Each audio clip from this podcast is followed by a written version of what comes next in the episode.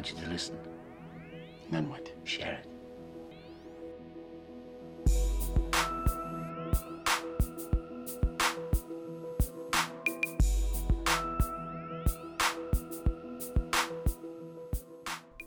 The Melbourne Youth and Social Workers Group and the Knowledge on Tick podcast would like to acknowledge the traditional owners of this land, the Boonwurrung and Wurundjeri people, their elders past and present. We would like to acknowledge and pay respects to the land, her children, and our families.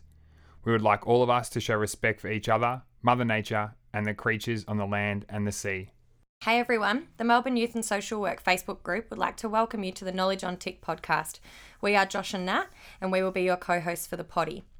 Knowledge on Tick is a podcast offering real life conversations and insights every week with workers in the field covering a range of topics surrounding the youth and social work world. We are so grateful to have you here and happy listening.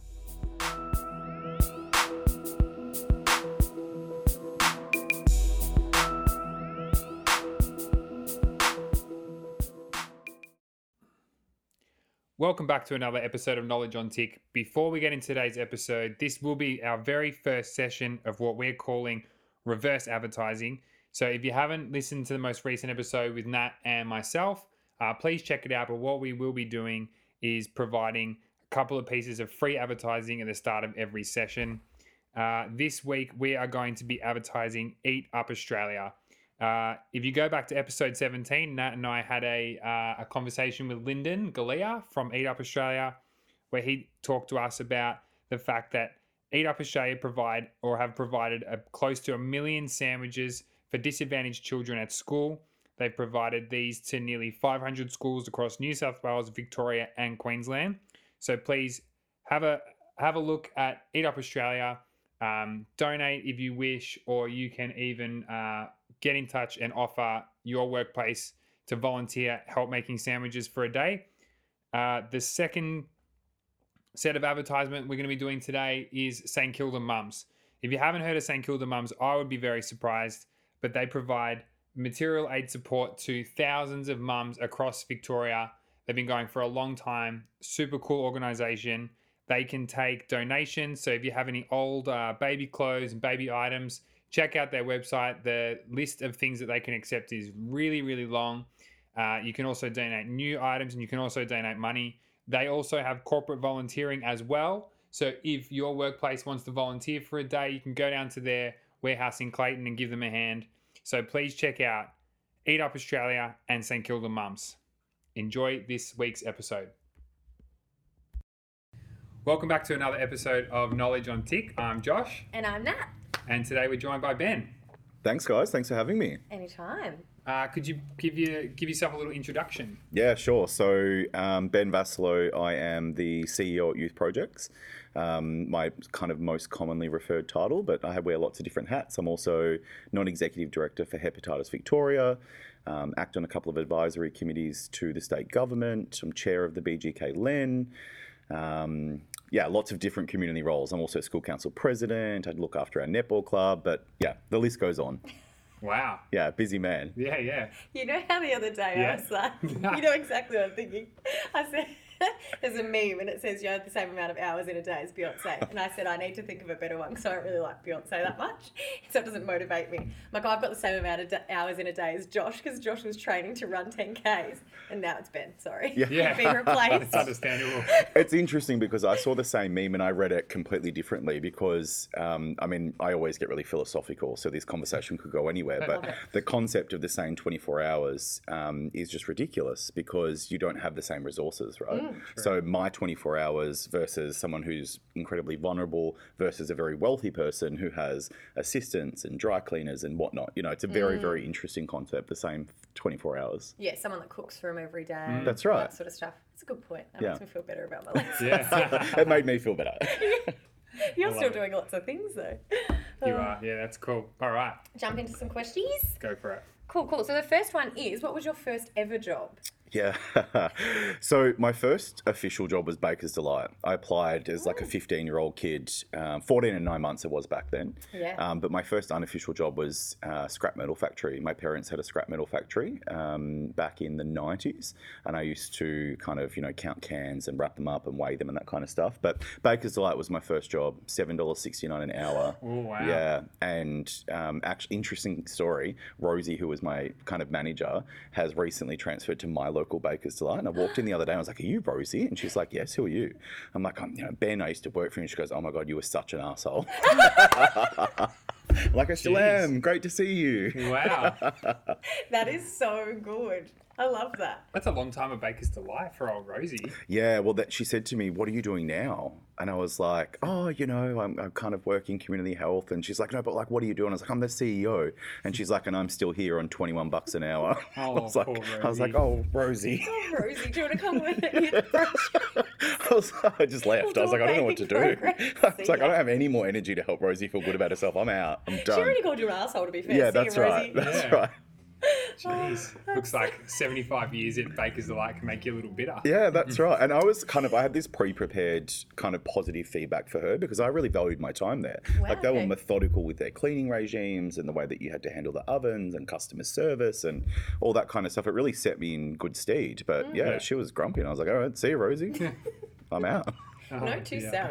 Yeah. Don't be grumpy at work. Yeah, it's a She missed out on some really good feedback, some kindness there. She really did. She really did. Oh, Rosie. Love that. Um, all right, if you were a WWE wrestler, what would be your walkout song? Um, look, it would be something ridiculously cheesy, and I think it would have to come from RuPaul.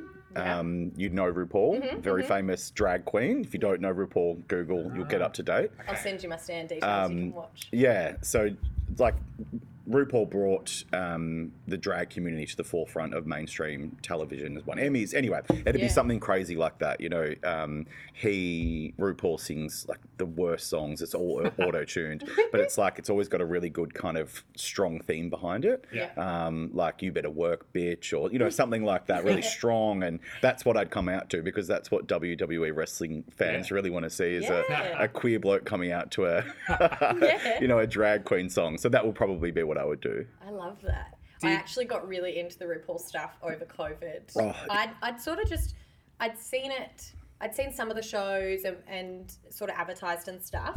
And then all of a sudden there was like thousands of series on Yes. Stan. And I was like, all right. And I love it. It's incredible. It's incredibly crass. It's humorous. It's funny, but it's inc- it's liberating. Yeah. Is kind of how I feel, particularly for the queer community and young queer community, and now see drag queens like right in your living room like Mm. they're in your house now it's not something you have to go to a bar and see and the Mm. messages around the trauma that people have suffered and how they've overcome that and it's incredible absolutely love it so i would do that I love it. Yeah, I love that. I uh, I'm trying to think. There's like, I think I listened to a podcast that someone might have talked about. Um, is it Rue? yes Paul? it is D- does she do like a show about other drag queens in cities or something, like a, almost like a competition? yeah so that's Yeah. the whole show Ah, yeah I've heard about this, but I can't remember where it was now. Yeah, it's called Drag Race, RuPaul's Drag Race. It was oh uh, a podcast with Is it Joe Rogan? nah, not Joe Rogan, Dax, Dax Shepard maybe. Oh, yeah. I think. That would make sense. I think. Yeah, Yeah. It's an international franchise now. Yeah. Right. Netherlands, Thailand, England, um, and Australia will get its first run next year. Okay. Hopefully hosted by Courtney Act, which is like one of our biggest exciting. kind of drag names in the world. So exciting Ah, stuff. Awesome. That's so cool. You have to, I'll send you my Stan stuff so you can maybe be Oh. another freeloader on my. Yeah, chuck it on the family account. I think I've got Stan. I'll check it out. I think so. Um, It's That's my yours, one. I'm Thank you sorry. very much. Stealing my s- questions two weeks in a row. Um, if you had to change careers, what would you do? Yeah, good question. I always thought it would be something like teaching or, you know, um, law. Um, I've got a, an incredible appetite for politics, but I don't think that I could put my family through that. You know, it's so intense and it's so personal these days. Yeah. Um, my ultimate goal now is to just buy a nice little plot, maybe close to home on the peninsula or Gippsland, have a farm produce store, sell a, you know, door my partner's um, a hairdresser, and we've just made the move from getting rid of a salon to actually setting up a home salon.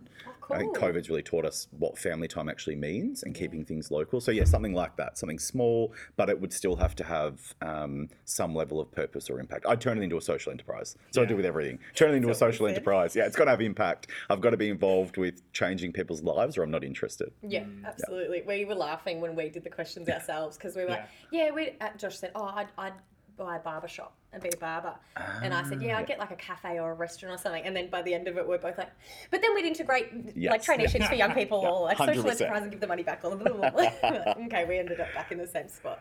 Well, we literally just did that. So, I mean, we're, we we had a social enterprise that was very small on Hosier Lane in Melbourne, Yeah. just kind of little pop up coffee shop with op shop. Um, but a friend of mine um, came to work for Youth Projects, and we've really revitalised it and actually just opened a massive social enterprise at the Alfred Hospital. Um, So they had a massive four and a half million dollar rebuild of their education and excellence center, and we're the anchored tenant right in the middle, um, and basically. Seven till seven every day. We're serving great coffee, great food to all of the healthcare workers, um, and it's incredible. We'll probably put about 150 kids in training there each year, which is pretty exciting. Wow. That's huge. Yeah, that was pretty. That's pretty amazing. And another one opens in two weeks at Rosanna train station in partnership with um, Metro and Banyule Council. So it's definitely a model. You can have fun and make an impact at the same time. Yeah, absolutely. Wow. So Rosanna train station and the Alfred Hospital. Correct. Okay. Yes. Cool. Good to know. Yeah. If you're there, check it out. Go check it out. Yeah. Melbourne's best coffee. Plug for um, Reverence in Brunswick. Amazing. Yeah. They're at the point where they actually have different beans for like black coffee and milk based coffee. It's like amazing. It's incredible. It's typical Melbourne. So check it out. I We are coffee snobs, aren't we? I was watching something the other day that said Melbourne are some of the biggest coffee snobs. I was like, nah. Yeah, we are. Yeah, we true. are. Yeah, we definitely are. Yeah. I don't realize until I go, like, we're very lucky to have like somewhere nice to grab coffee next door, and then you go somewhere and get just a standard coffee, and mm. I'm like, It's not good. Yeah. spoiled for choice. Can you tell us about a time at work that you've made a mistake and what have you learned from it? Yeah, sure. I think um, if I'm honest, I've made lots of mistakes over my career. It's the ability to learn from them, and I think really tapping into the power of vulnerability and sharing um, those mistakes. I think personally, the biggest mistake that I've made was probably not standing up very early on in my career as, as I was progressing um, to some pretty intimidating behaviours. I think that people are surprised that even in our sector, we um, we endure some really tough, intimidating characters. Um, and in the past, it definitely was a boys' club. Um, and I think that people didn't really talk about that. But there was a great deal of middle aged white men making all the decisions and not allowing anyone diverse in to kind of consult on those decisions. Um, and I kind of allowed that to happen. You know, I allowed um, senior leaders to intimidate or make decisions without consulting, and I didn't stand up for my team, particularly at a kind of team level, leader level. What you might be um, facing now is at that level, you're kind of a conduit for your team, but you're not really sure which team you're on. Are you on the senior leadership team? Are you on the front line team? So I made some mistakes and really backed in leadership um, and didn't provide that voice for my team. And I feel like um, the real consumer voice is then lost because staff obviously power the consumer voice. So I made some critical errors early on, but ultimately my success has been built off listening to the experts around me and surrounding myself with um, great people. So I think that I've been able to circumvent that, but that was definitely a big mistake early on. That's such a good point to make because it's. I feel like that's such a like a common sort of topic or conundrum, and I was trying to think of an analogy. I can't think of one. You know, it's maybe kind of comparing it to like a different job. You know, working in a bank and that coming into that role, you could easily know as much as someone that's been there for twenty years. I, I can't think of something, but there is that feeling though that when you start working in the, the community services field and you meet someone and you know their resume is like 20 years in child protection and 30 years working in drug and alcohol that how how could i possibly kind of question either their, their point of view or, or a decision they're making because they have so much experience but uh, you, you so can come up against that um, challenge and, and really believe that something isn't correct or just. And um, it, it it would be very daunting in those scenarios and it's a tricky space to navigate. And yeah it's uh, I guess I don't really have a question back to you. I'm just trying to reflect it. Yeah. Yeah, no, challenging. It is incredibly challenging, and I think that there's, um, particularly in our sector, experts have been promoted year on year on year because they're very good at the job that they were in. And no disrespect to anybody in any leadership position, but what I will say is that if you're a great social worker or a great youth worker, that doesn't mean that you make a great leader. They're two very different skill sets. I think tapping into your skills and talent and knowledge and study and experience as a frontline worker is very, very different to leadership potential. I think some skills transfer over, but what the sector was doing for a very long time was promoting high performing case managers into leadership positions and it wasn't working. Hmm. And now that we've realized that we actually need a different set of talent and a different set of skills, but the world's also evolved. So now we understand that we can't treat stuff like shit. We actually need to listen to them because they've got all the experience. So if you're in an environment where you feel like you can't have a conversation upwards, then you're not in the right environment. That would be very much a toxic environment. If your leadership's not able to sit down and have a conversation about your experience, their thoughts, their views, my opinions, and really have a robust discussion, then that's a really cool workplace to be in. And I think that most workplaces will transition to that over the next 10 or 20 years as the last generation retire. Mm. So, like, the really good point that you just made is the last generation that retire, but also the concept um, that you mentioned before about community services. There's definitely a perception that everybody that works in the community services sector are just good people or nice people, when really, like, I feel like everybody could say that they've worked with at least one asshole that they're just like, ugh, Yeah. why do they do the job that they do? They don't want, obviously, don't want to be here. They're unhappy. Whatever that might be, Yep. but it's definitely. I think there's a perception for that, like the broader general public, that everybody that does that role are just really lovely, sweet people, and that's not necessarily always the case. Yeah, and that's the view. I mean, it doesn't matter at what level of society. That's a view everywhere. Like I talk to corporate donors and philanthropists all the time. They're kind of like, "You're the good people that do the good stuff," and I'm like, "Hold on a second. Like we we do all of that stuff, and we do it with heart and we do it with passion, but we do it um, through a lens of um, evidence base." Um, which informs all of our decision making, but also we're all companies. Like we're registered, we have all of this bureaucracy, we have to be accredited. Like I think when people look at social services or the social economy, they kind of look at us like we're poor.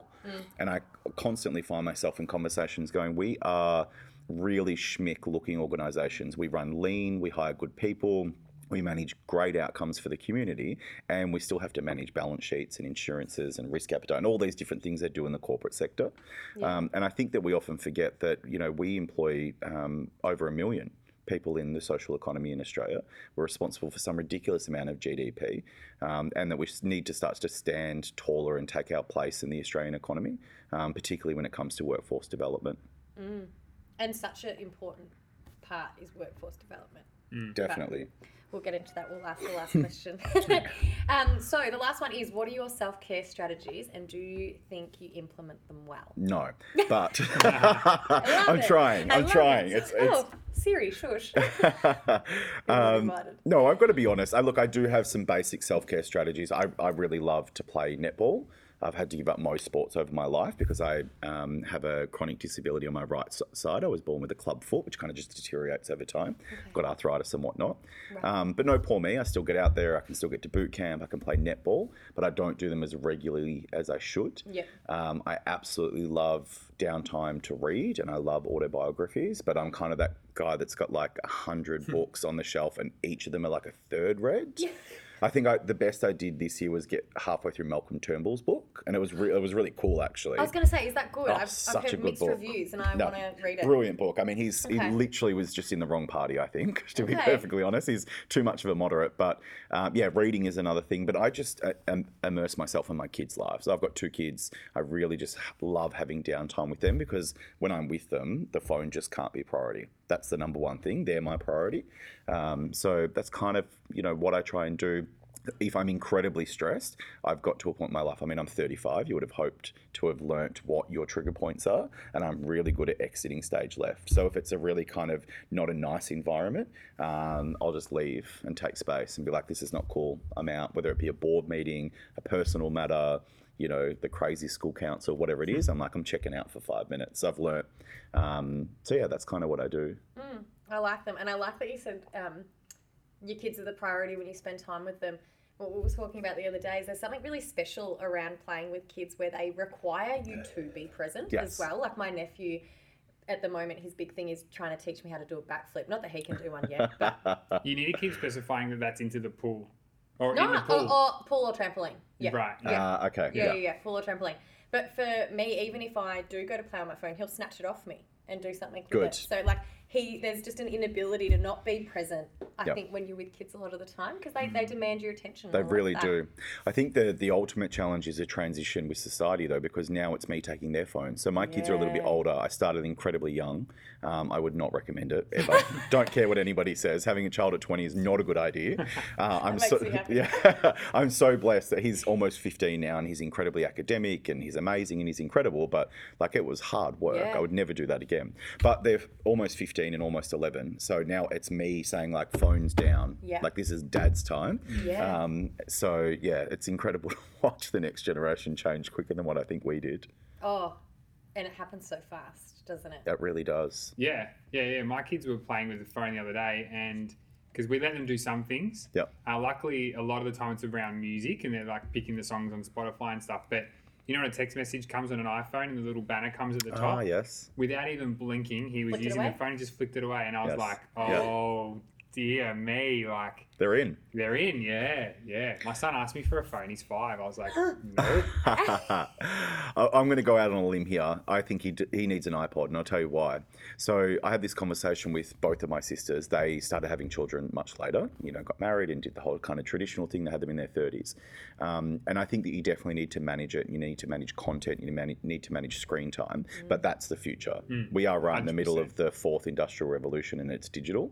So um, as long as we understand the long-term impacts, kids should be on technology, and you should understand that that is going to be best for their career long term. So mm. like so many people are like kids shouldn't be on screens, and I was like, are you kidding me? We just spent seven months in lockdown, Yeah. and my kids had to be on screen because that's the only way that they could be educated. I mean, Yeah. I wasn't doing it. Felt mm. sorry for the poor teachers on the other end of the camera, but I was like, yeah, sure, go on your iPad at nine o'clock at night. What else are we going to do? Mm. Yeah. you know, be realistic. It is the way of the future, and I think as long as there's a healthy balance, go for it. Couldn't care.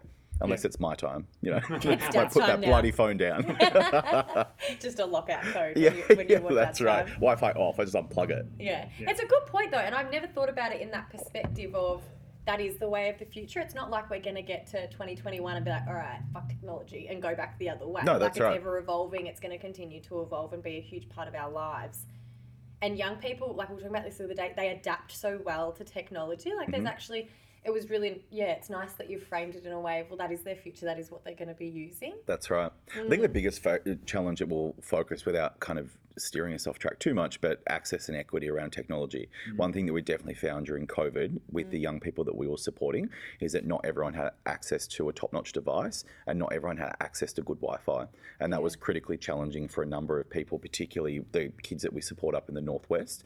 Being able to remain connected to people outside of their family dynamic and unit or wherever their housing situation was was really challenging. And being able to get funding to get phones and tablets and Wi Fi and good data packages, I think that we really need to kind of investigate a little bit more what that looks like and what it means or the impact is on the family unit. Because what you'll find with a lot of the young people that we work with is the young person can be the main conduit back to mainstream society, particularly for multicultural families. Yeah. So they're kind of responsible for interpreting all the information, like coronavirus, you know, that mm. taught us so much around what role young people play in a larger community environment. Just translating information, you know, that was um, one of the key challenges in terms of the um, the second outbreak, the second lockdown, was uh, multicultural families working on security and not necessarily being able to communicate to each other the impacts of coronavirus or where they'd been and contact tracing. So I think yeah, there's definitely a deficit there and something that we need to think about long term. You touched on it, but can you tell us a little bit about youth projects and the hmm. work that you do there? Sure, sure. So Youth Projects has been around like many community agencies since the 80s. So we we launched in 84. Um, and really, it was initially in response to the rise in youth unemployment and alcohol and drug issues in the Northwest. So we kind of started around the same time as Task Force. Many people will know Task Force, and we're still connected and uh, and work really well with those guys. Um, and then, kind of over the the 80s, really started to push towards um, the AIDS epidemic, and that was really challenging for Melbourne. Um, but yeah, we're kind of entrenched in the northwest of Melbourne. Headquarters is still in Glenroy, although the building's a little bit different because it burnt down in the 80s. 80s. Um, it was an old food production facility for Qantas or Oh. A- Ansett or one of those old airlines. Anyway, cool fact while I'm here, the reopening was launched by Princess Di, which is pretty incredible. Yeah. My favourite right. human in the Oh, entire is it? Uh, we've got the photo up at head office, and every time I walk past, I just think how incredible that was. I want to just come see that picture. Yeah. I'm so obsessed with Definitely, Princess please Di. come, please come. It's pretty incredible. It's an issue. I did not know this. So one does. We we really evolved throughout the 90s um, and kind of started to kind of get deeper into um, working with young people. So kind of expanded right out to physical health uh, alcohol and drug counselling and then moved into the employment skills kind of training space. Um, and then what really became our central focus in the 90s was and early 2000s was harm reduction we kind of um, repurposed. When I say we, I wasn't there. I've been there for three and a bit years. I wasn't there. I was a kid in the 80s. Um, but repurposed to focus on harm reduction because of the, um, the HIV AIDS um, challenge that the whole world faced. Um, and we moved into needle syringe programs. So we were one of the first needle syringe programs based on foot and by car, getting out to the community. Those two programs still run today. So we still hand out 1.55 million clean needles every single year across Melbourne CBD by foot and Northwestern by car until 2 a.m. in the morning, and we're really proud of it. Be. Um, yeah, definitely should be. It's an incredible, an incredible piece of work, and, and not just from a, a social perspective or a health perspective, but we now know that because of the decisions that the government made at the time, we're returning somewhere around $27 economically for every dollar in NSP funding. And that's been researched, evidence based, and it's international. So every dollar we spend, our funding is about a dollar per needle. So 27 times 1.55 million. I'll let the maths geniuses do that. anyway, so around the same time, the opioid crisis hit, heroin crisis hit, uh, and as history tells us, the state government um, came to youth projects and said, "Look, we need some support." There was some AOD hotspot funding because the original safe injecting room didn't get up, and the living room was born. Uh, and the living room then and now, although it's sophisticated and evolved, basically is a free primary health service and drop-in centre for people experiencing homelessness. Um, but they're not young people; they're definitely adults. Um, and we had a large percentage of injecting drug users back in the day, and we still do, and we support them. Uh, of course, with no judgment. But basically, now the centre has doctors, so GPs, nurses, mental health, AOD, harm reduction, life and employability skills, plus showers, laundry, charging, Wi Fi, food, the lot, everything that you need. Uh, and that model um, is really kind of centre based. And then when the centre closes at about five o'clock, we start outreach. So we've got night nursing outreach, night nursing harm reduction teams. Uh, and, it, and it's pretty similar to the model we've got in Glenroy for young people, but we do a great deal more work in the kind of economic space, so employment, jobs, and skills development. Yeah. So we've um, changed a lot in three and a half years. We did need to do uh, a bit of work on sort of modernising and sophisticating our approach to the community market. Um, and we redeveloped our strategic plan, and now we've grown to almost 120 staff. Um, half the programs we delivered today we didn't have three years ago, which is pretty exciting. And we've really kind of expanded our social enterprise movement, as we call it. Um, and yeah, it's an amazing organisation. Absolutely love working there. I knew the day that I'd arrived that I'd found my home. Oh, that's so lovely. For um, so many fucking amazing things to pick apart there. I wish I had a pen to write things down. But for people that are listening that might not know what a social enterprise is, Sure. can you explain that a little bit for us? Yeah, definitely. So don't be lured into thinking that every social enterprise is the same because they're Yeah. not. You can literally just slap a social enterprise label on anything and be like, we're doing it for good. It's like an organic label. yeah, yeah. And uh, it's kind of really tied in with this kind of new terminology around for purpose or social purpose. I'm like, check their DGR status. They are not charities and they are just looking like they're doing good. But anyway, the idea of a social enterprise is to really support vulnerable people um, in building skills and developing, um, you know, life skills as well as employment skills and supporting them on their journey, but doing it in a kind of um, business environment. So making sure that we uh, whatever you're doing in a social enterprise, the product that you're selling or the service that you're offering generates margin, and then you use that money to run the rest of your services. Yeah. That's kind of how social enterprise works. We started with a little coffee shop. It's now turned into a multi million dollar business that supports hundreds and thousands of young people every single year. Uh, and it's through a hospitality lens primarily, not. Um, not saying that that's the, the industry with the greatest growth, but what it is is a great entry market for young people and understanding that hospitality comes with routine, hygiene, personal skills, customer service, and it's really sets a foundation and platform for many other um, jobs and careers. Um, so yeah, it's really exciting. We love it. We've got some other ideas. We're looking at a cleaning social enterprise.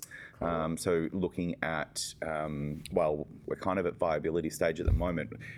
I look at all of our organisations in this sector, and we pay a lot of money to have our facilities cleaned. So my thinking and my feeling is that I'm happy for someone else to take the ideas. So other people have used it before, but mine's better, of course. Basically, what we should be doing, copyright. yeah, yeah, this has now been trademarked. Yeah. Um, is taking the cleaning um, contract concept across the community services and state and federal government sector, Huge. and actually getting um, people who have experienced homelessness or are still experiencing homelessness, and actually training them uh, in cleaning and maintenance, and getting them to clean the facilities that support them. Um, so we're kind of looking at that, and we're looking at, of course, hairdressing and barbering, what that could actually look like for young people long term. Yes, that's the best. Yeah, pretty exciting stuff.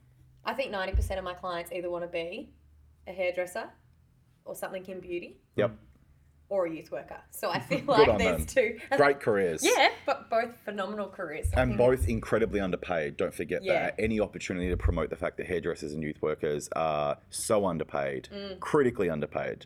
Um, we Mm. Definitely need to do something about that. right, about hairdressers that they're overpaid because Yeah. often people see the awards or the like big events that people do hair for or the big salons, and it's like, well, yeah, but that's not that that's one very small part. The of it. margin's very tiny. Let me tell you, helping my partner set up his own small business and moving a salon even home, the Yeah. margins are tight. Yeah. Like we're not moving to um, Toorak anytime soon. Like that's not going to happen. We've got like a, a glorified social worker over here as a CEO and a hairdresser. You know, that's not going to happen. Yeah, it is hard. I love that. Um, where was where's the living room located? Oh, good question. So it's on Hosier Lane in Melbourne CBD. Okay, yeah. So the big graffiti kind of, we're anchored in the middle of it in an old wow. hosiery factory, um, heritage listed building. It's beautiful. Uh, unfortunately, we have to leave soon. The rent has just got too much and we don't own that building. So we've just started a campaign to find a new home. But yeah, at the moment, Hosier Lane, uh, very discreet entrance, but feel free to pop by and say hello. Yeah, that's awesome. And what does it mean to have the living room and all of the services that you provide for people? What does it mean if you did, if you didn't have that and they weren't available for those people? Sure. I mean, it would mean there would be a significant impact on the Melbourne community, particularly um, from the living room perspective, because we provide almost um, case coordination for a lot of other services. So um, the, the profile and the cohort of people that access services at the living room, uh, there's some very critically vulnerable people. Uh, and we also deal with people who are enduring some very significant mental illness. So um, I think that you know if we weren't there, as kind of always you look through that lens as worst case, I think that there'd be some critically unwell people presenting in emergency departments almost on a daily basis. Um, but there would be even greater food insecurity. There'd be some hygiene issues because people haven't got access to showers and toilets. Um, but there'd be some chronic health conditions that would ultimately um, mean that we would lose some lives you know, our GPs and nurses are incredible talents, um, and they work on picking up um, issues as quickly and as early as they possibly can.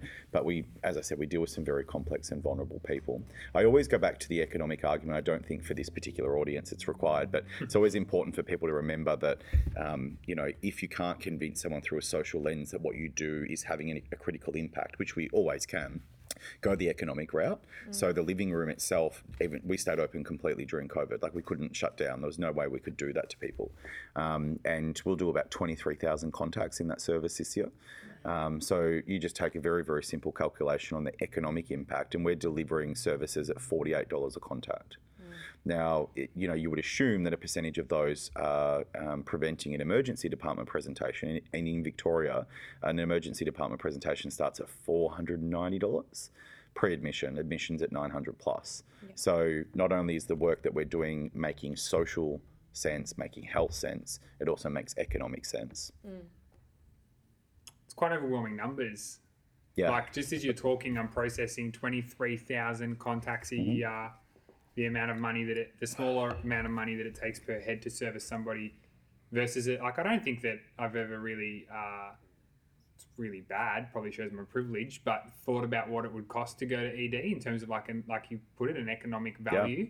Um, and then the effect that that's then having because what i'm assuming is that the people that access your service are aware of the different services particularly the health service that you provide Yes. and then w- would essentially uh, intentionally not go to ed knowing that they're going to get a a service from a doctor or a nurse. I'm assuming That's right. any day of the week. Exactly. Yeah. Yeah. yeah. Six days a week in service and seven days on outreach. Yeah. also would completely remove the stigma of you know often um, vulnerable people will present to ED with something like an issue because they've used substances, Yes. and the way in which they're treated at mm. ED or at the hospital as opposed to how they'd be treated at the living room would be vastly different. Completely different.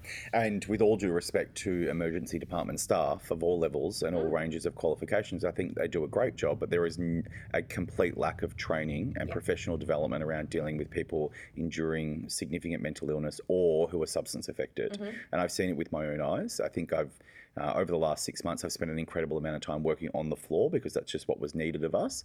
Um, and the the advocacy that our team have had to submit to get people treated properly and supported in emergency departments has been woeful at Yeah. best. And we've got a great deal um, of work to do to support hospital staff to mm. treat people fairly and with no judgment and with dignity. Yeah, absolutely. And I, quite similarly, I've experienced that taking clients, having to take clients to ED before. And there was actually, like, there's a specific mm-hmm. situation I'm thinking of in which the doctors and the nurses were horrendously inappropriate um, and just thought, because I look quite young, so I was sitting with my client, they just assumed that we were friends or whatever. Yes. And so eventually, after we'd been there for, oh, it would have been over two hours, they said, Sorry, who are you? Yeah. I said, Oh, actually, I'm her drug and alcohol worker. And the tune changed Yeah, straight, away straight away. because there was another responsible adult in the room. And it wasn't, you know, just her word against their word. And, and then the way in which they addressed the young person and like it just completely flipped around and changed. And I thought, how fucking horrible is that? Mm. That that's how our young people are treated every time that they come here. And the only reason you're behaving yourself is because there's another professional in the room. That's so inappropriate. It really is. I mean, I found myself in the early days, so kind of going back to pre COVID, I literally just landed, I think I landed back on the 2nd of March. 20 days later, we're in lockdown. Um, long story short, I was on a study tour. I went to Stanford, which was incredible, um, to do a social entrepreneurship kind of executive ed program, and then toured around the US. And I came back and I was thinking, you know, their emergency department versus their, our emergency department, and that kind of debate between Australia and America and whatnot. Mm. But, you know, to present to an emergency department in America, you know, you've got to have insurance. If you don't have insurance, you can get all these bills. And we were talking to this woman who, you know, ended up having triplets, and her her bill was like a million dollars per mm. kid, right? Uh, and the way that they're treated at ED was terrible. So what happens is we look through an international lens and go, well, that's what's happening over there. Look how amazing it is here, and then we accept it. Um, and that's not the way to go. It stops um, the ability to raise aspirations. So sometimes I feel like, oh, our health sector is funded, and everyone's got Medicare, and everyone's going to be fine. And um, you know, if something goes wrong, you'll be treated, you know, like everybody else.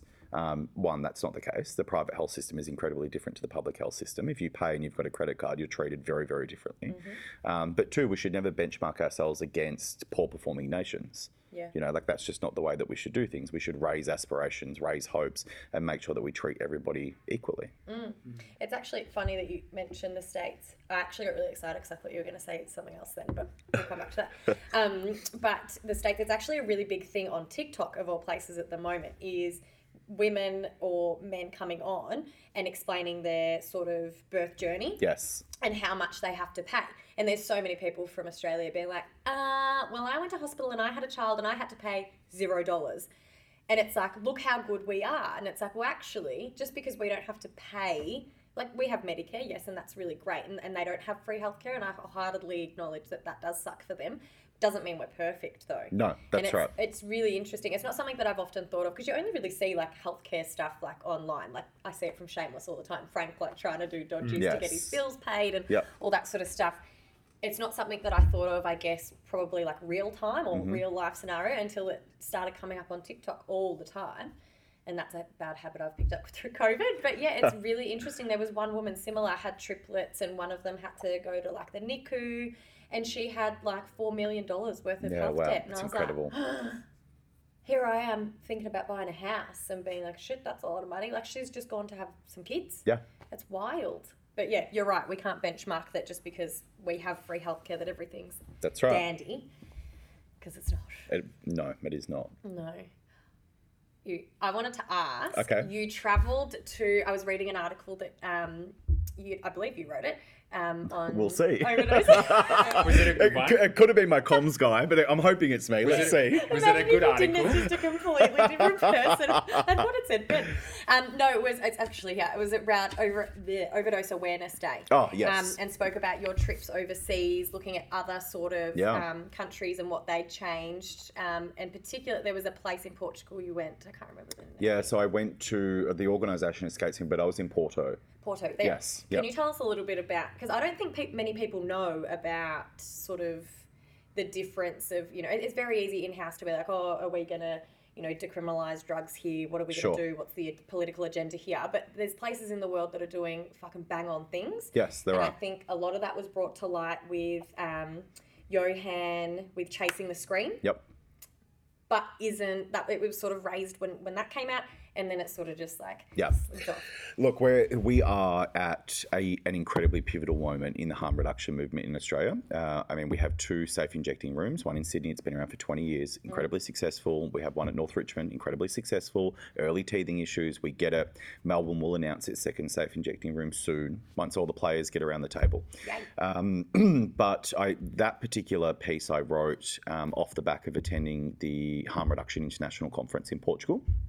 Portugal decriminalised um, drugs 20 years ago, some absolutely great policies, some great impacts for people there. But interestingly enough, they didn't have any safe injecting or consumption rooms.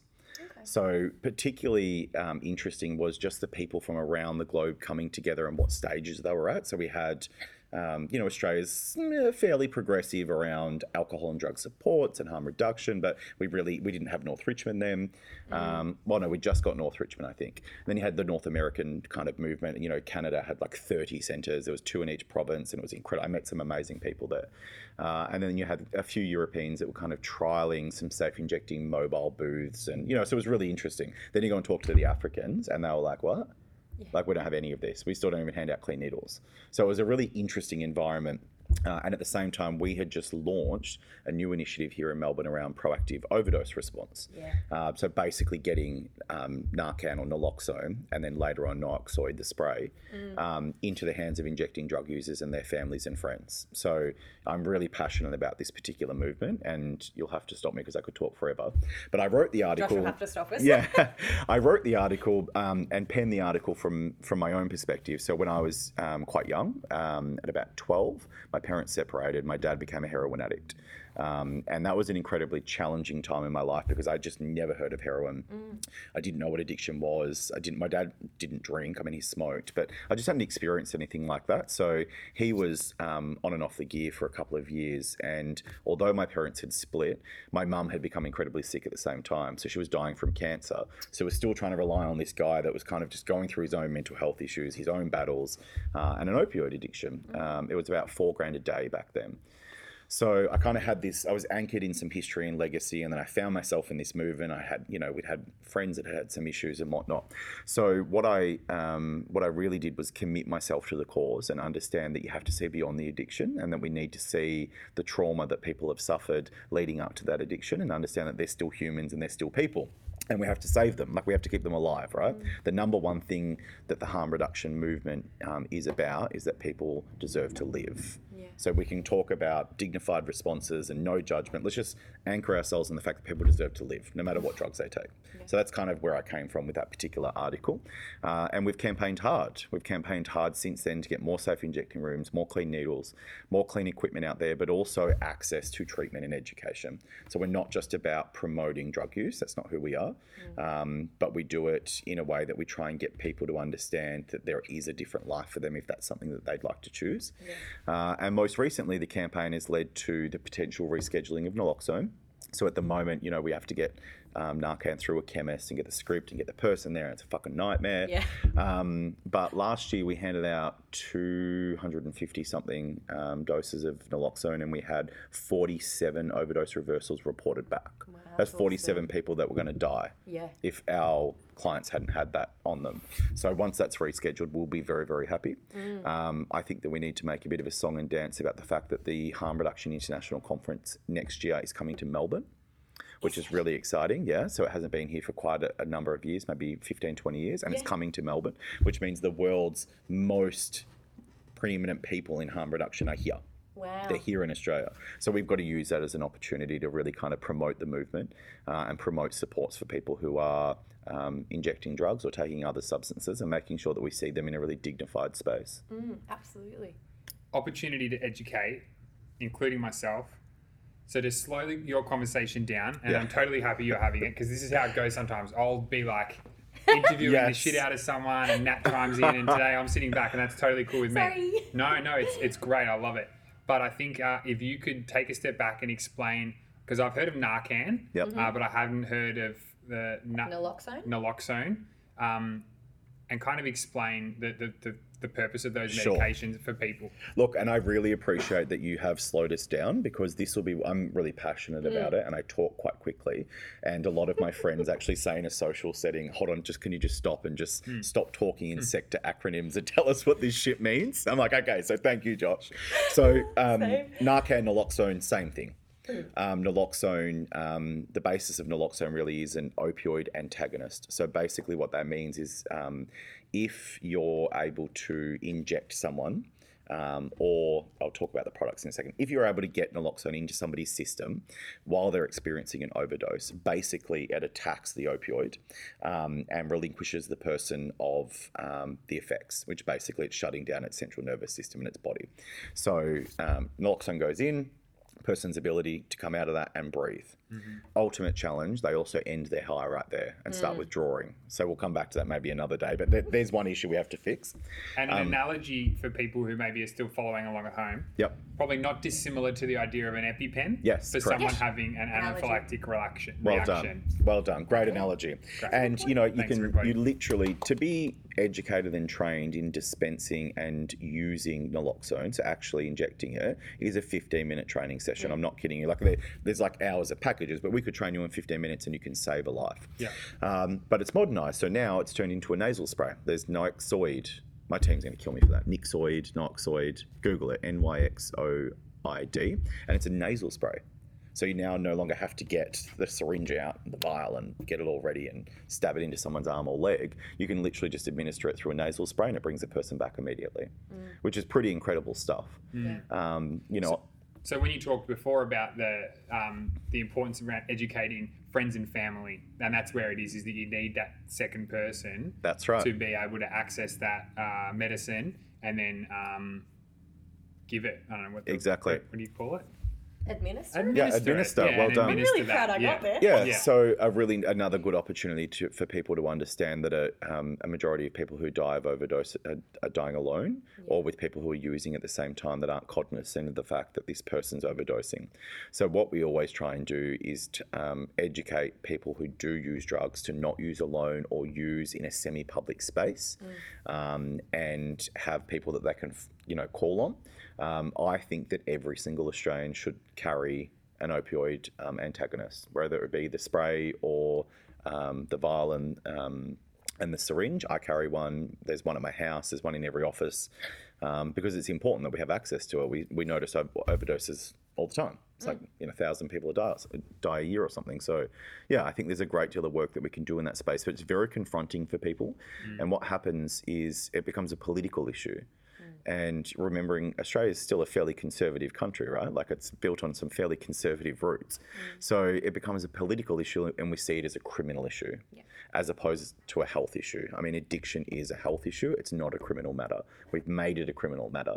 Um, so, again, another opportunity let's decriminalise small amounts of drug possession and drug use and get people the health support that they need.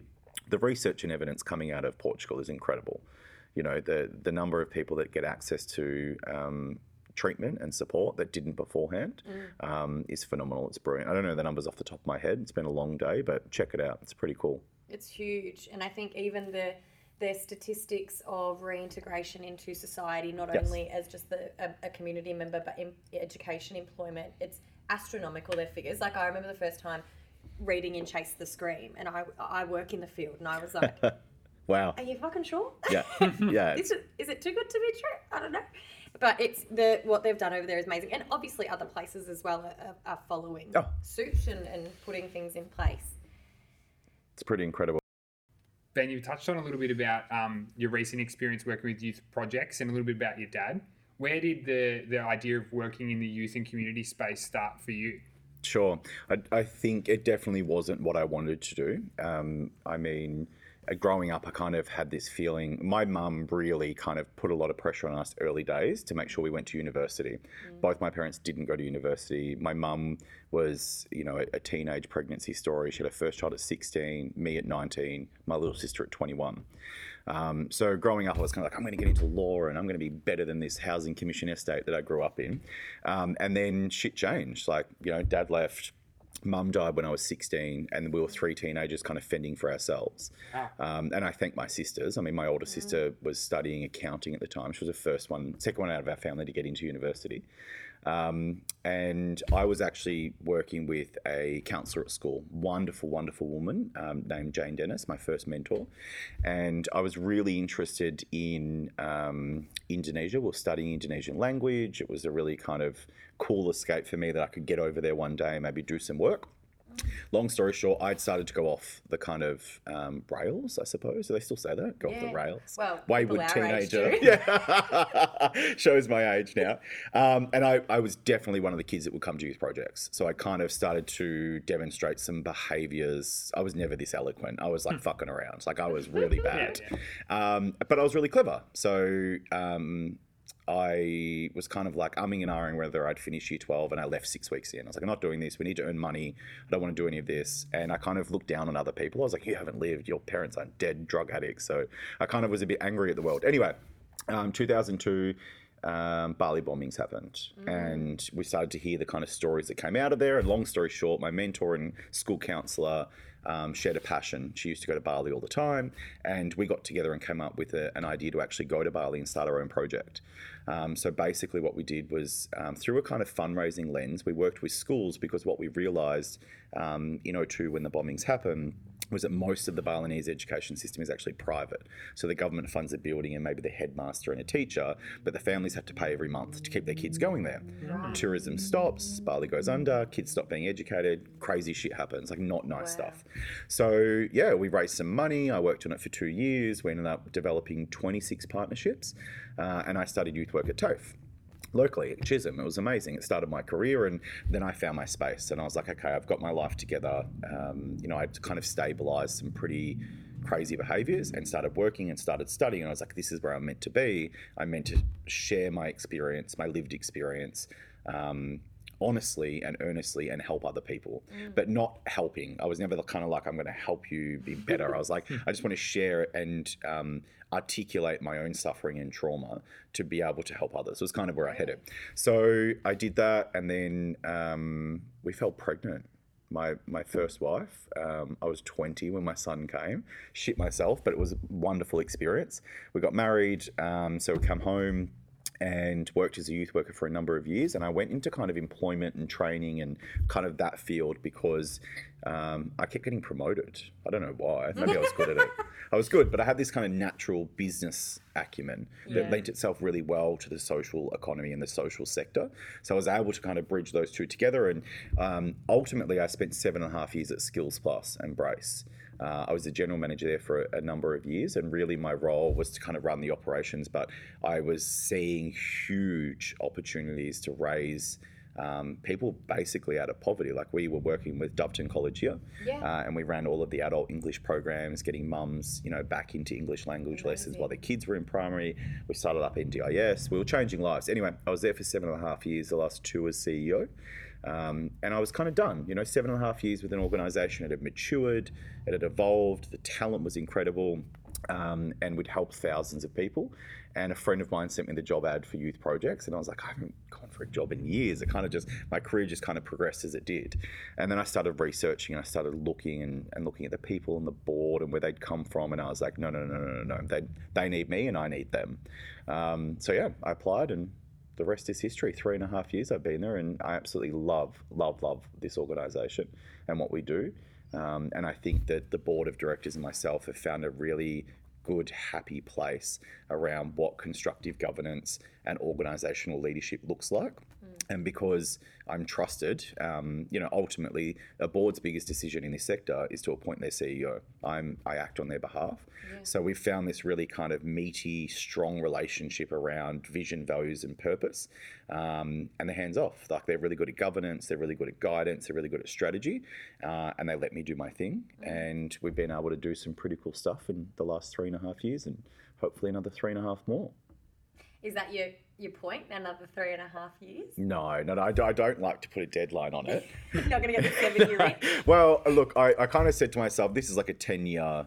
Um, a, Yeah. a 10 year job because we had to kind of do, you know, most organizations need to be refreshed and we need a new brand, a new vision, and a new strategy. But, you know, the purpose and the sovereignty was definitely there. So I kind of see it as a 10 year thing. Um, but personally as well, um, you know, my kids will then kind of be finished VCE and maybe off to uni or a trade or whatever, and I can kind of reassess. But you never know. Someone could come along tomorrow and say, look, you know, I need you to do the X, Y, Z, or my pool may change. But for now, I'm really comfortable leading the charge at youth projects, and and I feel like they need me. There's like a sense of not necessarily urgent need, but a necessity. Um, based on my leadership skills to get them through this particular part of their journey.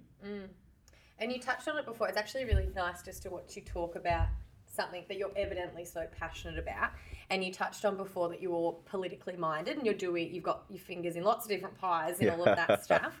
Um, for you, do you do you think personally that you mix well between those? Because we are talking before, you know, being sort of a frontline worker is different to being a leader. Um, for you, it sounds like you've got like a thousand different things on the go Sure. and I, I'm sure you're nailing them. But how do you find sort of your personality fits within all of those?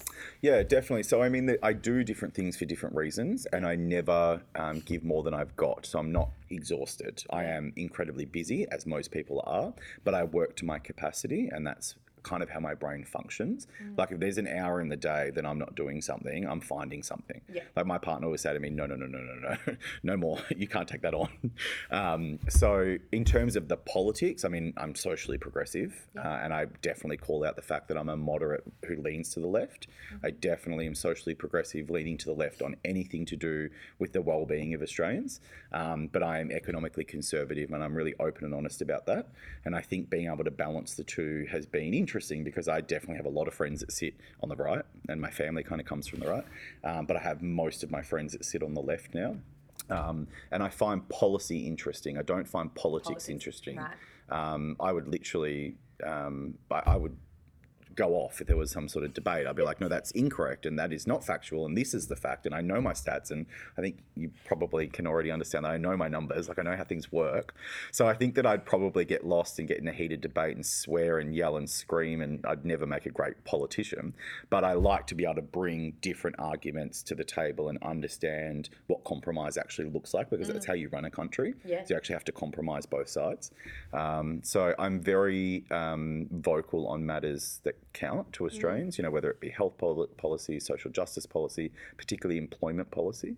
Um, and I do my best to lend policy advice to as many politicians that will listen to me.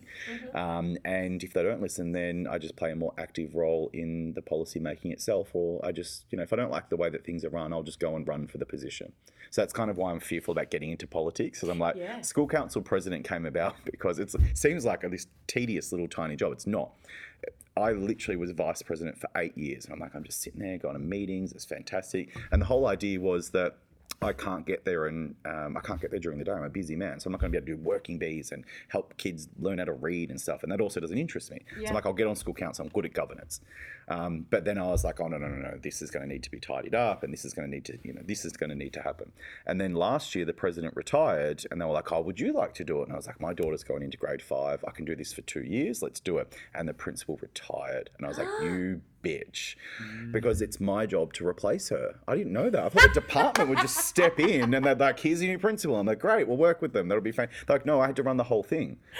So here's like me liaising with the department during COVID on Zoom, Zooming interviews with, you know, all of these candidates who I did not like, not one of them. Did you just decide to be the principal? Yeah, I did. I actually announced to it like at a school council, like, I'm, I'm just, I'm just going to do it. I reckon I've got the hours in a day. Let's do it. Let's give it a go. no education qualification. No disrespect to teachers out there. Well, I was going to say there's that guy that's um, we were talking about him not that long ago that he was a pretty sort of he was the principal maybe I'm butchering this don't fact check me, but was the principal at a really well-to-do school, and he's just been found out that he doesn't have a Doesn't have the qualification, at all, and yeah. he, he used like a family member's or someone Oh, else's wow. qual for like thirty-something years. Yeah. Ah, it wasn't me you were having the conversation with. I swear. Nah, was. that's awesome. Did he do a good job? Well, I t- so I swear we were talking about it, and then, and then I was talking about it with my partner and, and their friends, and, and Pete actually said, "Well, I mean, if he's been doing it for thirty-five years, fucking surely you're just like, hey, you can do the job by now." Like, it's not the point. Yeah, he wasn't like a pedophile or anything. No, no, no, I No, don't no, believe so. Oh, I don't Lord. believe I'm there doing was like a Hail anything. Yeah, Mary, sorry. Oh my God. God. No, because if I didn't realize, no, no, I, I'm not trying to be rude, but I'm just if I didn't realize that's how the story ended, then my joke Was, Yes. was be wildly Okay. Right. inappropriate. Because of it. Yeah. Okay. Yeah, that's what I was clarifying. No, not That's that I all. know of. I think Yeah. they just did like the um, similar to how we all aligned with like the um, MyGov, it, uh, like amalgamated us and Centrelink. Right. People got fines for being overpaid that actually were just wrong. Thanks, Centrelink. Um, but it, similar to that, they were doing something to do with people's qualifications and updating systems or whatever, and yeah, found Easily He's lost. just. It was a, I'm gonna find it. I'll- It's crazy I'll stuff. It does lead me to a, just a very brief opportunity to talk about education, though, because I know we're talking about politics. Yeah. So maybe one day I'll run. Like I'm just going to leave that open. I think I've got a seat in mine. I've run the numbers, but I'll go as an independent. We'll come back to it. But education itself, this guy that was the principal, you know, what I'm more interested in is what is learnt in the 35 years after university. So I think university is a great pathway for people, and we should definitely invest in getting people sort of clinically or trade based qualified. Mm. But I'm not interested at 35 as to what you did at university. I'm mm. interested that you continue to self educate throughout the next 15 or 20 years. Mm. And I think that's really important. My son said to me recently, Why do you talk about university being, or TAFE, or whatever it is that he wants to do? being the best opportunity. I'm like, no, no, no, no. I don't care where you go. What I want you to be is educated. Because if you start an educated profession, you're continually educated. And he's like, what do you mean? And I was like, I'll give you an example. If you're a teacher, you had to go to university and get your four years. I reckon, you know, at the end of the four years, you've learned something about curriculum management and student behaviors. But I'll tell you what happens because you're in a qualified essential service, you're the first person to be educated when the world evolves. And he's like, I'm still not following you. Teachers are first people to be taught about transgender rights, right? They're the first profession because you're educated and you're qualified and you influence the community. You need to be educated. Aboriginal rights, women's rights, whatever it might be. So I just constantly say to young people, as much as um, you don't like education or the setting might not work for you, just keep going because if you're in an educated position, you'll continue to educate yourself and mm. become socially progressive. And I think that's really powerful. There's always going to be a right wing nut job. You know, they, someone at the AMA is going to come out and be like, don't let trans kids have gender reassignment or whatever. There's always going to be a nut job. Mm. But a majority of educated people are also socially progressive in this country because they're educated and they understand that's how we evolve as a species. Mm. Another Absolutely. tangent that I've gone off on, but No, no, I all love important. yeah. I love tangents. That's exactly why we're here. I was trying to find the article, but it just kept coming up with articles about do you want to be a teacher? And I don't. no. So I'll find it. No, I'll thank let you. you. guys know. I couldn't do it. Honest. We had um, another person on the podcast, and she was talking about presenting to all of these kids, and I literally just like, I just think high school kids are terrorists. I've got no interest. They scare the fuck out of me. Yeah. Give me any other kid, kind of kid any day. I can't like school kids. Nah. I don't know what it is. I have a giant aversion to them. Um, I was going to ask you, you. You said we'd get to that later after we just had that chat about um, education. Your, um, sorry, not your. Moving forward, post COVID policy rollouts. Where do you think we're going in regards to? There's just been a shit ton of funding allocated Yep. um, for, for, for different things, but including care up to the age of um, 21. 21. Brilliant. Yeah. Um, so, what are your thoughts on some of the new sort of budget stuff that's come out, but also like policy moving forward, considering that COVID has been a significant fuck about, really? Yeah. So this is this is literally how I feel. I feel like this is I hope this comes across the right way, but I feel like the kid leading up to Christmas asking for the really expensive MacBook mm. and what I got was like a $250 buy swap and sell 10-year-old Lenovo.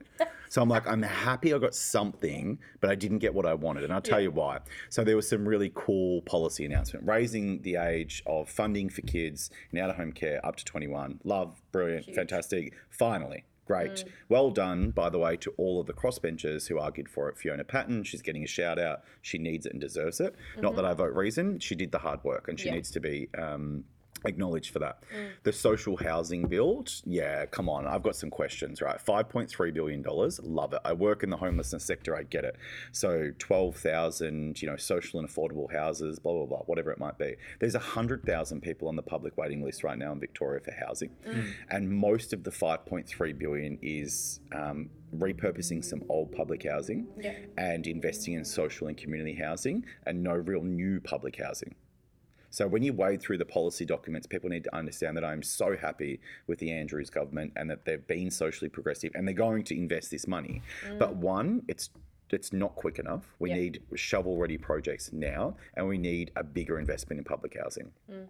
The challenge with community housing, and I appreciate all of my community housing partners, is that um, it becomes almost privatized, mm. and rights become less um, what's the word I'm looking for at the forefront of the community hous- housing agency's mind because what they're looking at is their profit and loss and their balance sheet. So if you're not paying rent on time, we're not necessarily looking at what's happening with that person's life. We're looking at having to pay the rent, and the government's not going to back you on that. They've already given you the property, they've set you up. So I think public housing should be the investment that we should be making, and that we should be investing um, in state-owned properties, not necessarily community-managed properties. I think community housing providers have a, a great role to play in this space and in this sector, particularly for people who are, who are um, kind of on the precipice of homelessness. So they're they're enduring significant rental stress. You know, they've got eviction notices. Let's get those people into social and community housing. Let's get the most critically complex and vulnerable people into public housing and stabilize them. Yeah. Any housing first model across the world, particularly the one in Finland that we've all spoken about, mm. works because people are offered a house no matter what Yeah. you, you, we don't come in and say, "Oh, look, do you would you like a house?" And the person experiencing homelessness says yes, and they say, "Okay, well, here's the keys. Let's go. Let's go and get you in the house." Then when you get in there, they're like, "Oh, you know, do you have maybe some drug and alcohol issues, or maybe there's some undiagnosed mental illness?" And the person opens up and they work together. Here in Australia, it's like before you even get the housing application in, do you suffer mental illness? Do you have alcohol and drug problems? Blah blah blah. Do you have a criminal record? Blah. We ask them all these questions, and then nine times out of ten they don't get long-term good housing. Um, I just think it's it's backwards. Uh, this is not housing first. It is absolutely not housing first, and anyone that tries to brand it will have to deal with me. I congratulate the government for five point three billion dollars. but I want to see is triple that. And even as an economically conservative person, I can say that because of the money that it will reinvest back into our community, not just through jobs, not just through construction, but long term. Mm. So I think that there's a great deal more work that needs to be done. While I'm on policy, mm. let's just literally legalize marijuana. Like let's just do that now, mm. right? The research is in. It needs to be done. I mean, there was a research paper that came out again today. Um, again, giving a shout out to Fiona around um, the effects of THC in cannabis, right? And people who are on CBD oil. Most people listening will know what CBD oil is, but it, um, it's an oil derived from marijuana, helping people with like chronic pain and all these other issues. Huge Basically, the impact of THC is negated after four hours. So what we now need to do is change the legislation so people who take CBD oil are allowed to drive, because at the moment it can be up in your system for what, like up to 28 days or something? No one knows. So I think that we just need to decriminalize it. Let's just get rid of it. Let's just make sure that people don't drive or do anything crazy while they're high. Like, let's acknowledge that. Let's put some parameters around it. But let's get CBD out there. Like, mm. let's get um, people relieved of chronic pain and chronic illness and just make some more progressive policy adjustments. I don't want to talk about franking credits and fucking superannuation anymore. Like, that's boring. Mm. Let's talk about some real stuff that helps people today. Mm. and such a huge one. Like I think that even the results around people with autoimmune diseases. Yes. And you know, I've got friends that have autoimmune diseases that have either got a medical license now to use marijuana Great. or have um, used CBD and found great benefits in it. But it's not easily accessible. And how many times do you, you know, unfortunately, when there's a big thing like CBD, there might be one credible person online, but there might be 48,000 dodgy motherfuckers selling something shit. And, you know, you've got to dredge through that and find the legit people. And I just think if we streamlined it, And it's funny that we, we seem to refer to North America a lot with Yeah. like we talked about Yeah. like the hospital bills or um, even like some of their like uh, laws and things. But with something like um, legalizing marijuana, which is a pretty hot topic, and they I think it's legal in almost every state, and it's definitely illegal in the whole of Canada now. but still not Yep. really something that we're talking about here. But would reduce a lot of like uh, issues within the community if. Like, Yeah. Not only like the, the demographic that we might work with, but just like you said, CBD and, and things like that in general. Yeah. Mm. Yeah. I think it goes to the heart of Australia, right? Without getting too contentious, but I think because it, you know, when I talk about Australia in age, I acknowledge the fact that we have been around for many thousands of years. But post colonization mm. and post the land being stolen itself, it's a 250 year lens that Aussies look through. Like they don't mm. look through the long term lens. So we look at this 250 year kind of context, and then we compare ourselves against the world. Actually, we've got an opportunity to be the leader in the world on almost everything. Like we're pretty socially progressive, a little bit conservative, but we've got a decent economy. We've kind of we're not overpopulated just yet. Like we're in this really cool environment where we could be like, let's just pick off the top 100 things that we know could change lives Yeah. and just do them now before anybody else does them and watch the world come to us. Uh, instead, we like to kind of play the poor cousin. Mm. In a sense, and kind of wait for the rest of the world. Like, oh, wait till they do, or they've done it. We might look at it now. Mm. How about we actually take the lead and do something pretty cool? That's what I'd love to see Australia do. Mm. Yeah. And it, it seems like an Australian kind of thing to do. Yeah, Yeah. Isn't it? That's, Yeah. Which is the funny thing. That's And right. we've got New Zealand kind of stealing the thunder at the moment. we do. kind of leading that charge where I think stereotypically New Zealand might have followed Australia or, or been like the, the cousin, but everyone's like they're kind of leading the, the charge in that respect. Yeah.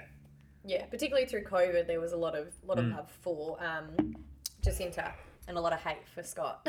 Yeah, and just the diversity and I guess like openness and I and it's been difficult if it's not been obvious for me to engage in some of the conversation today because I'm not very politically minded. And my Right. cousin, my cousin, having me about that over over COVID because um was it Jenny Mykonos who, who lost her Yeah. position or Mikakos. sorry, Mikakos, Mikakos, and she resigned. Yes. And I was like, "Who's that?" And she's like, "Josh." And I was like, "I'm sorry, like it's not my strong point, but you know the more Yeah, that's okay. yeah, but the more that it's sort of becoming like I'm trying to be more aware of it and trying to trying to be um, more thoughtful about sort of learning and educating myself in this area.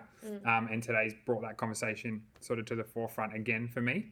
Um, but even just listening to some of the stuff around um, Jacinda Ardern and the diversity in which she's put her cabinet together and the way she's handling things, and yeah, it's just been quite interesting um, as someone who's kind of learning about um, politics and yeah, unfortunately, a little never late than better late than never. But Yeah, Yeah. I, I think the interesting thing, if I can, there, particularly around Jacinda Ardern's leadership style, um, is that she's looking through a lens of lived experience. Hmm. So it's not necessarily that she's promoting for diversity or tokenism. Hmm. She's actually engaging, and from what I can see, she's making appointments and decisions based on the experience of the people, hmm. which I think is incredibly important. When I look to the new, newly sworn in New Zealand cabinet, yeah. it's multi-party, multifaceted. There's people from all different walks of life there, and that really represents, truly represents who we are. Yeah. When I look to the Australian Parliament, I don't see that. I see still a majority white people, a sig- like 99% white. Someone will get that stat correctly. An over-representation of males, um, and I still think that we've got a long way to go in terms of making sure that we are fairly represented in Parliament, making sure that Indigenous people um, and treaty is represented in Parliament. We've still got a long way to go, and I think that it's a security thing. People like to kind of look up and be like, yeah. And no offense, by the way, I've said this earlier in the show, and I'll say it now, but um, no offense to kind of middle-aged white men, but you're not the only people in the room. Like Yeah. it's time to kind of step aside and let the people in the back have a turn. So I think as we evolve and we fight the system, um, and that's incredibly important too, then we'll see a fairer representation. One thing that I say to people when they kind of think about, you know, oh, New Zealand's got diversity and they're amazing and Australia doesn't, I'm like, yeah, but our system is not broken. Our system's working exactly as it was designed and intended. Hmm. It was built by the patriarchy for the patriarchy. It was to suppress Indigenous people. It was built to suppress women. It was built to suppress queers. Anybody that was not white and male was literally the system wasn't built for you. Yeah. So we've actually redesigning the system as we go, and as we evolve, you know, women got the vote, and Aboriginal people stopped having their children stolen from them. Maybe still some issues there. Let's be honest. Um, but you know, queers only got the right to get married. Was it three years ago? And we still only won sixty-one and a half percent. So like, Fucking ridiculous. yeah, it's crazy, right? but, Sorry. So we're happy. We're happy for it. People are like, you're always fighting, and I'm like, because we're not finished. Yeah. Like we're not We're finished yet. finished. Like until I see like a full parliament, you know, I want to see. I would love to see like a, a black, indigenous, gay woman running this country. Like how incredible would that? I'll stand up and be like, okay, now I can take a breath. Yeah. now I can just sit back, maybe you know, sit in the backyard and have a beer and relax for a while. But until that day happens, no way. Mm. We're not there yet. Did you want to cover off some of the COVID, like COVID conversation, or do you feel like sort of we've touched on it sort of as we've gone? I think we've referenced it. I'm kind of over COVID. Yeah, To be too. honest, I mean, my kind of view of COVID. I mean, I'm not over it. It's it killed a lot of people and it's damaged the economy, and you know, it's, Mm. it's been really, really challenging. But I'm kind of like, you know what? We need to be. We, we shouldn't even be in recovery mode. We should be in optimization mode. Yeah. What are we taking from COVID? And what are we leaving behind is what I'm interested in talking to people about. Mm. Yeah. And particularly in our sector, and I keep referring it to the social economy. Anyone that's new to the sector, it's had lots of different names. Mm. And there's lots of micro sectors like mm. alcohol and drugs and homelessness. And then there was the community services. I didn't like that. Um, I refer to it as the social economy so people actually understand how big we are and that it is an economy. But anyway, um, I think COVID has given us an opportunity to work very differently. I think that hard work was recognised and rewarded too much pre COVID in our sector.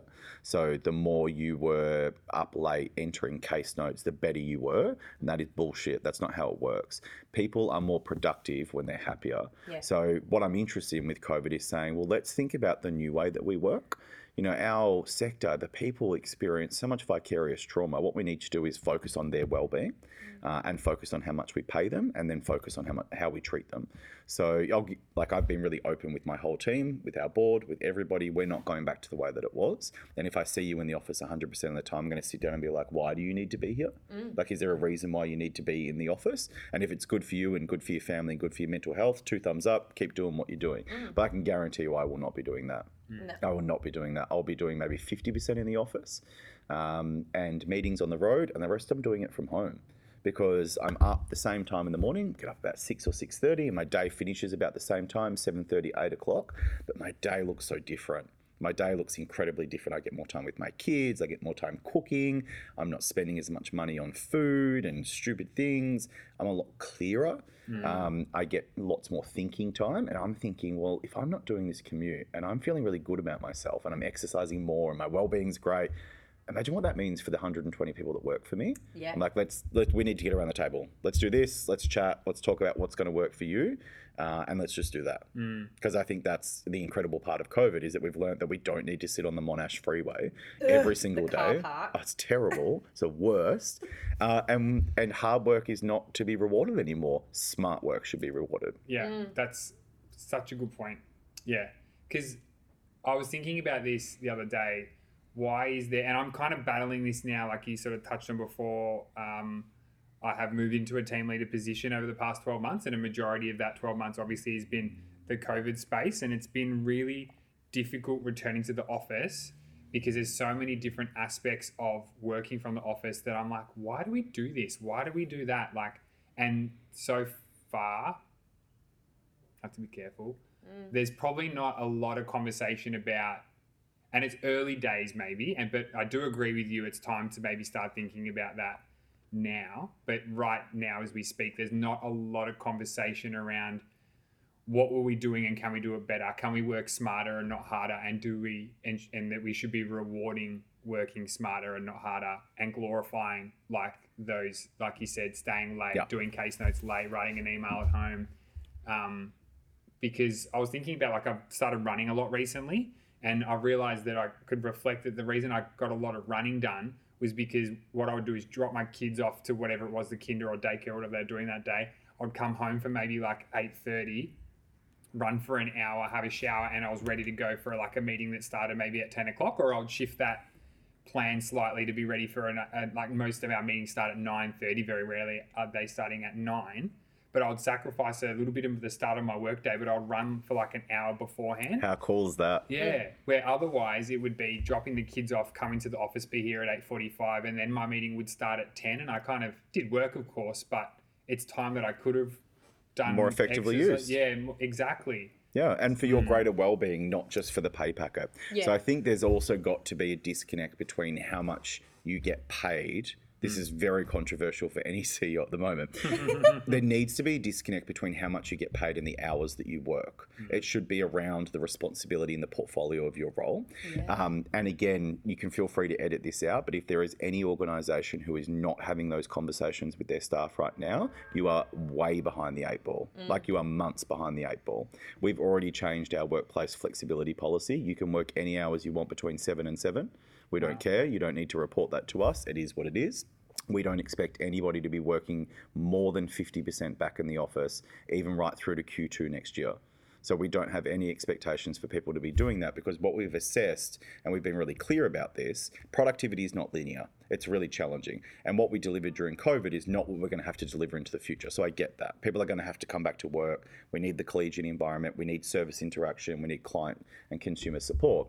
But when I look at it, I'm like, well, we delivered pretty good results during COVID. And if you can do that over Zoom, then I'm pretty sure you don't need to be here full time and that won't that won't be happening. Absolutely, will not let it happen because I'm in a responsibility, a position of responsibility and influence. Mm. I need to change that for the future. Having someone, I had this conversation with an employee recently, and she was like, you know, I used to feel so bad. I had to run and get my. She's a single mum. She's a youth worker. I had to get my kid to school, and I had to do this, and he's sick, and I got my mum on the phone who's also single, and she's sick, and I got to do this, and I got to do that. She's like, now I don't have to stress. Everything's just kind of managed, and it's fine because if I need to leave work early, I can or if I want to go into work earlier, I can. And I was like, well, that's cool. Do that then. Like it's not rocket science. Just do that. You're happier. You're getting the same results, if not better. And next year, I reckon that she'll perform even better.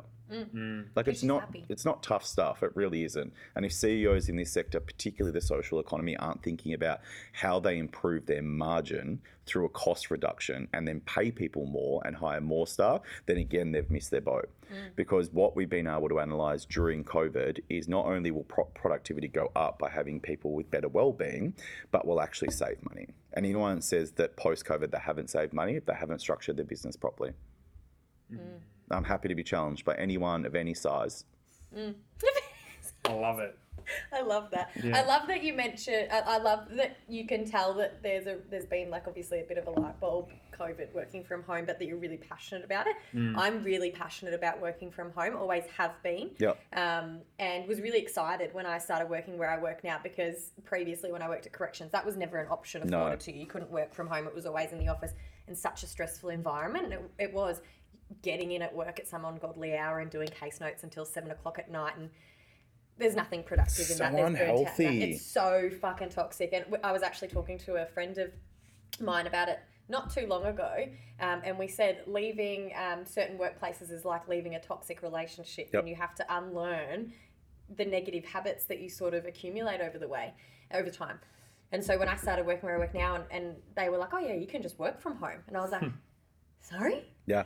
What do you mean? And I remember the first time I did it, I was like texting my team leader, like, I've started work. Yeah, Yeah. yeah. I'm having lunch. And they were like, fuck off. But hmm. we don't like we don't care what you're doing. But now doing it, how many staff have realised you didn't need to attend that meeting? Nope. Or Yeah. it wasn't warranted for you to sit at court all day because what have you achieved? That's right. You could have done it at home. And like this morning, perfect example, I was up and ready, did all my things that I wanted to do, and I was like, oh fuck, it's only seven thirty. What should I do? Oh, I'll bake my friend some gingerbread cookies because she loves them. That's right. How much does it change your world? I think, look, I was at the start, I was like, I'm the CEO, right? And I've got this big balance sheet and profit and loss and all these people, and everyone's relying on me. And I was like, these fuckers go home and do nothing. I'm going to look like an idiot. That's what I thought to myself. I was like, I'm going to look like an absolute idiot because I've promoted all this. Stay home, it'll be fine. You can take care of your kids. And, you know, even I was out going for a bit of a jog. It didn't last long. But I'm like, as I started to get momentum, I started to check in with people. And I was like, is it working? Like, what? How are you going? And I've got a pretty good relationship with my frontline staff, but I'll be able to call them up and be like, seriously, how many hours did you do this week? And they'd be really honest. And they're like, I don't know, 28, 30. And I'll be like, okay, that's pretty good. And the next week they're like 60 and I'm dead. You know, it was like, it was kind of like they worked the workload required. Yeah. And I was like, no, no, no, we're onto something here. This is going to be cool. If people can work the workload required and say, Ben, I'm happy to chuck in 50 or 60 hours this week because I had four court appearances and I had to do this and I had to do this. But next week, I'm not doing that. I'm doing 20 Yeah. you know, like it, it, there's a little bit more flexibility. That kind of 38 hour regimented thing that mm. doesn't exist anymore. And anybody that it does exist for, don't work for them. Mm. Do you think it's a trust thing? Yeah. Yeah. Hundred percent. Yeah. Well, your performance, Josh. I mean, okay, let's look at this in a context as a team leader. So your performance as a youth worker used to be determined by you and by your clients, Hmm. right? As you go up the chain, it's determined by more people. So your performance now is determined by all the people that report to you.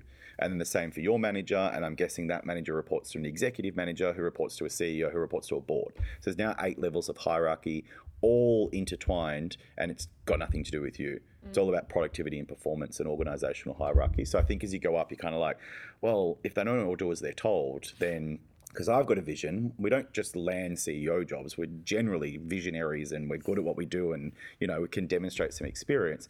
But if you have the right structure and you have a sense of trust and confidence in your people and you're really open and honest with them, then they will follow. Mm. They will 100% follow.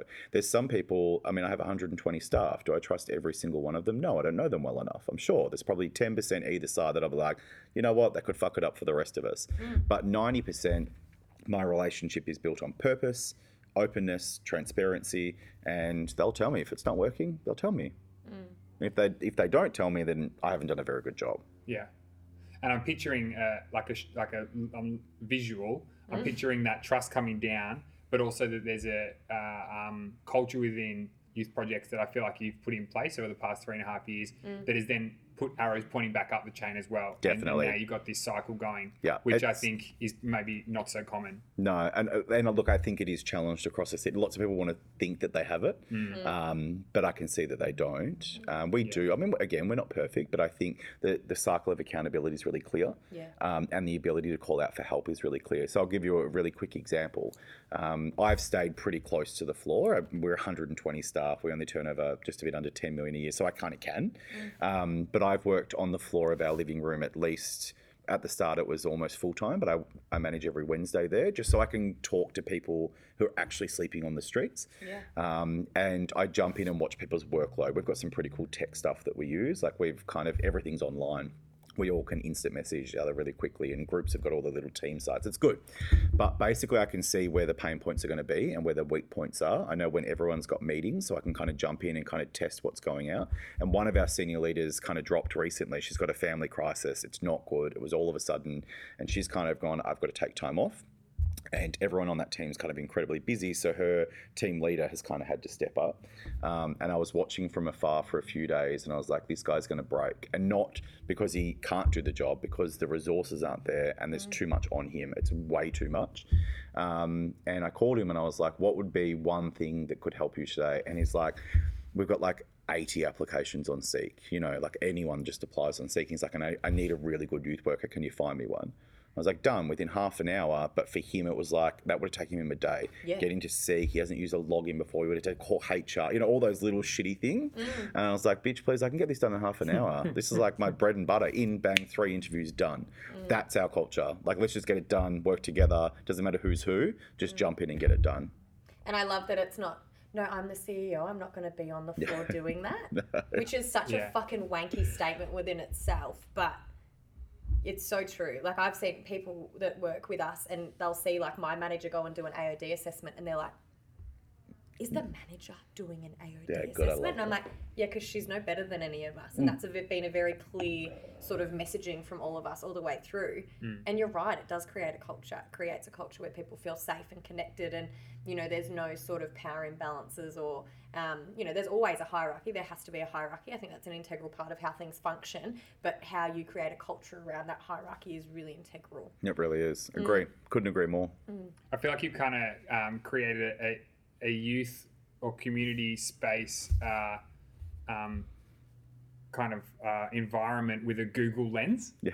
That's what it kind of sounds like. Like a modern day take on how to run a social That's organization. I would hope what so. mean. Yeah, I was going to say Apple, but then I remember that, every, that there was like a narrative that Steve Jobs was a bit of a prick. Yeah, So yeah. I, I changed it from Apple, and, and I hope Took that Google. the CEO of Google is think- pretty fun. Google's the one that's got a slide in the middle of their yeah, office, yeah? yeah. You have a slide yeah. in the middle of your office? No, but Can we, you get a we have some pretty cool stuff. We do have well-being spaces. Yeah. Um, we definitely have no COVID chat zones. Um, we have Josh would love that because he hates it. yeah, we have definite spaces for everyone to kind that. of fully function and participate. Um, but yeah, like I, I definitely, I mean, look, I definitely don't think that I'm anywhere near as good as the leaders of Google or Apple. But what I do say to myself every single day is, okay, one shot. I don't believe in another life. This is it. This is my opportunity. I'm going to do something with it while I'm here. And my performance and my productivity is completely determined by those 120 people and the 25,000 people we support. So I get that right. Everything else should be good, and I mm. should set a precedent for anybody else that's watching. You can do it right. You can pay people more. You can do things flexibly. It's just hard, and change is hard. Mm. Mm. Do you want 122 people underneath you? Yeah. Yeah. I, we would love both of you. It seems like we would definitely take you on. I think we're, we're growing rapidly, but I won't publicly start recruiting. People are going to be like, "What was that? good- What was the uh, the sea cat he was talking about?" Yeah. They're gonna message us. Is it still available? Look, we want to work with Ben. if there's an opportunity, we literally have eight roles currently live. Like we're growing rapidly. We've put on 27 new headcounts since the start of COVID. We've grown our revenue by almost 24%. We've taken on a lot of new revenue, uh, and we're looking. We need dual, dual diagnosis counselors, we need youth workers, we need employment coaches, we need nurses. Uh, we've got a really strong, robust foundation of a team, but we're adding all the time, and we're winning and securing new bids and contracts pretty much on a quarterly basis. So definitely, if anyone out there, look at Youth Project's website. We're definitely looking for staff. Great to know. Yeah, for sure. Awesome. Thanks so much for joining us today. This has been. I'm a little bit in awe, if I'm honest with you. Yeah. Like I'm a little bit taken aback from from you. Oh, that's very So, kind. I hope in a good way. No, absolutely. I, I said to Nat, um, we had a quick break, uh, a quick bathroom break, and I said to that. I just feel like when I have some of these conversations, I just feel really stupid. No, we did And a another bit podcast with someone so- that Josh knew quite well, but I didn't know. Right. Um, and it was quite similar. I'm like, oh my god, he's so intelligent. He's so, so stupid. And I was just patting his like, it's okay, you're not stupid. It's okay, you're not stupid. Not at all. You're probably more qualified than me. We've just had different journeys, different experience. I think what's really cool about this and you two in particular, and I feel like a great connection with you guys, is that we need to give more of a voice to people working in this sector. Yeah. You know, like if I, when I first started as a youth worker, I was like, I had no idea what I was doing. If I had podcasts, were podcasts even invented back Nah. in 2004 or something? I think maybe Ricky Gervais, Oh, yes. Yeah. which was awfully difficult Yes. to get hold of, and you probably weren't learning very much No, from it. no. But if there was something like this around, for me, I would have greatly benefited from it because I think it's 100%. important to know that you're not on your own. Yeah. And that there's different kind of thought leaders out there that you can lean on, and you won't agree with them all. But I think this kind of um, podcast is really going to create an environment for people to learn and connect, and I think that's incredibly important. Absolutely. And also the surprise reason why we're going to chuck some money in as well. So I had a chat to our CFO and I saw your online coffee thing and I was like, you guys definitely need some help. So Oh. we're going to chuck a thousand bucks in to get it kickstarted. No. Yes, Oh my hundred goodness percent, more than happy to. You're joking. No, no, no, not at all. We think it's really important that we have a voice in this sector, so we're more than happy to. Oh my goodness. Thank you. Thank you so You're much. welcome. Yeah, You're more than welcome. Thanks for having me. You're That's gonna, fucking wild. That's uh, you're gonna host the podcast or like uh, for um, I bought the next, rights. like I We've got three rights. presenters now. My goodness, me. Josh, Nat, and Ben. That's amazing. Thank you so you much. so No, no, no. You're more than welcome. I think you're doing a great job. Oh, appreciate that. That's amazing. Well, we I'm like shocked by that. yeah, Sorry. we're gonna end with a question, but just before we do, we um we're going to be implementing. Uh, we touched on it before we started recording, but essentially a, a, a sort of reverse advertising thing. So for Okay. people that are listening, we did touch on it in a previous episode, but we're going to be promoting um, community services, events, programs, and things like that where, where people want us to. We're not just going to find them and promote them. but, um, you know, please, uh, if there's things that are coming up for youth projects, whether Yeah, it's a new program, um, services that you, you're launching, or if you, you want to spread the, the word about something, um, please let us know. Yeah, we'll be more than happy to share Yeah, anything that definitely. you guys are doing. So Amazing. Yeah, no, that we would to do that. definitely take you up on that. I think uh, my immediate mind goes to our Christmas appeal, which launches this week. So we'll Yeah. definitely reach out with some information. I mean, do you know anything right now? Yeah, I do. I do. please do. So we're about to start uh, an online donation campaign because this year we typically run uh, in partnership with Blake's Feast, a private catering firm, a long table lunch for Christmas for people experiencing homelessness. So we do it right up Hosier Lane, and it's kind of very fine dining. You know, the white tablecloths and catered ham and prawn and salads and stuff. But we can't do it this year during COVID. So what we've decided to do is raise some money and actually give every person that we support and every person that's sleeping rough their own sort of Christmas hamper, but not something that's been donated. Like we want them to have t- some toiletries, some gifts, some proper ham, some you know some proper eggnog and that kind of stuff, and it to be high quality. So we launch a social media campaign. I'm pretty sure it's at the end of this week. Um, but if anyone wants to go onto our website, youthprojects.org.au, promote it, get people donating, no donation too small or too big, um, we'll make sure that we get some decent Christmas presents to people that need it this year.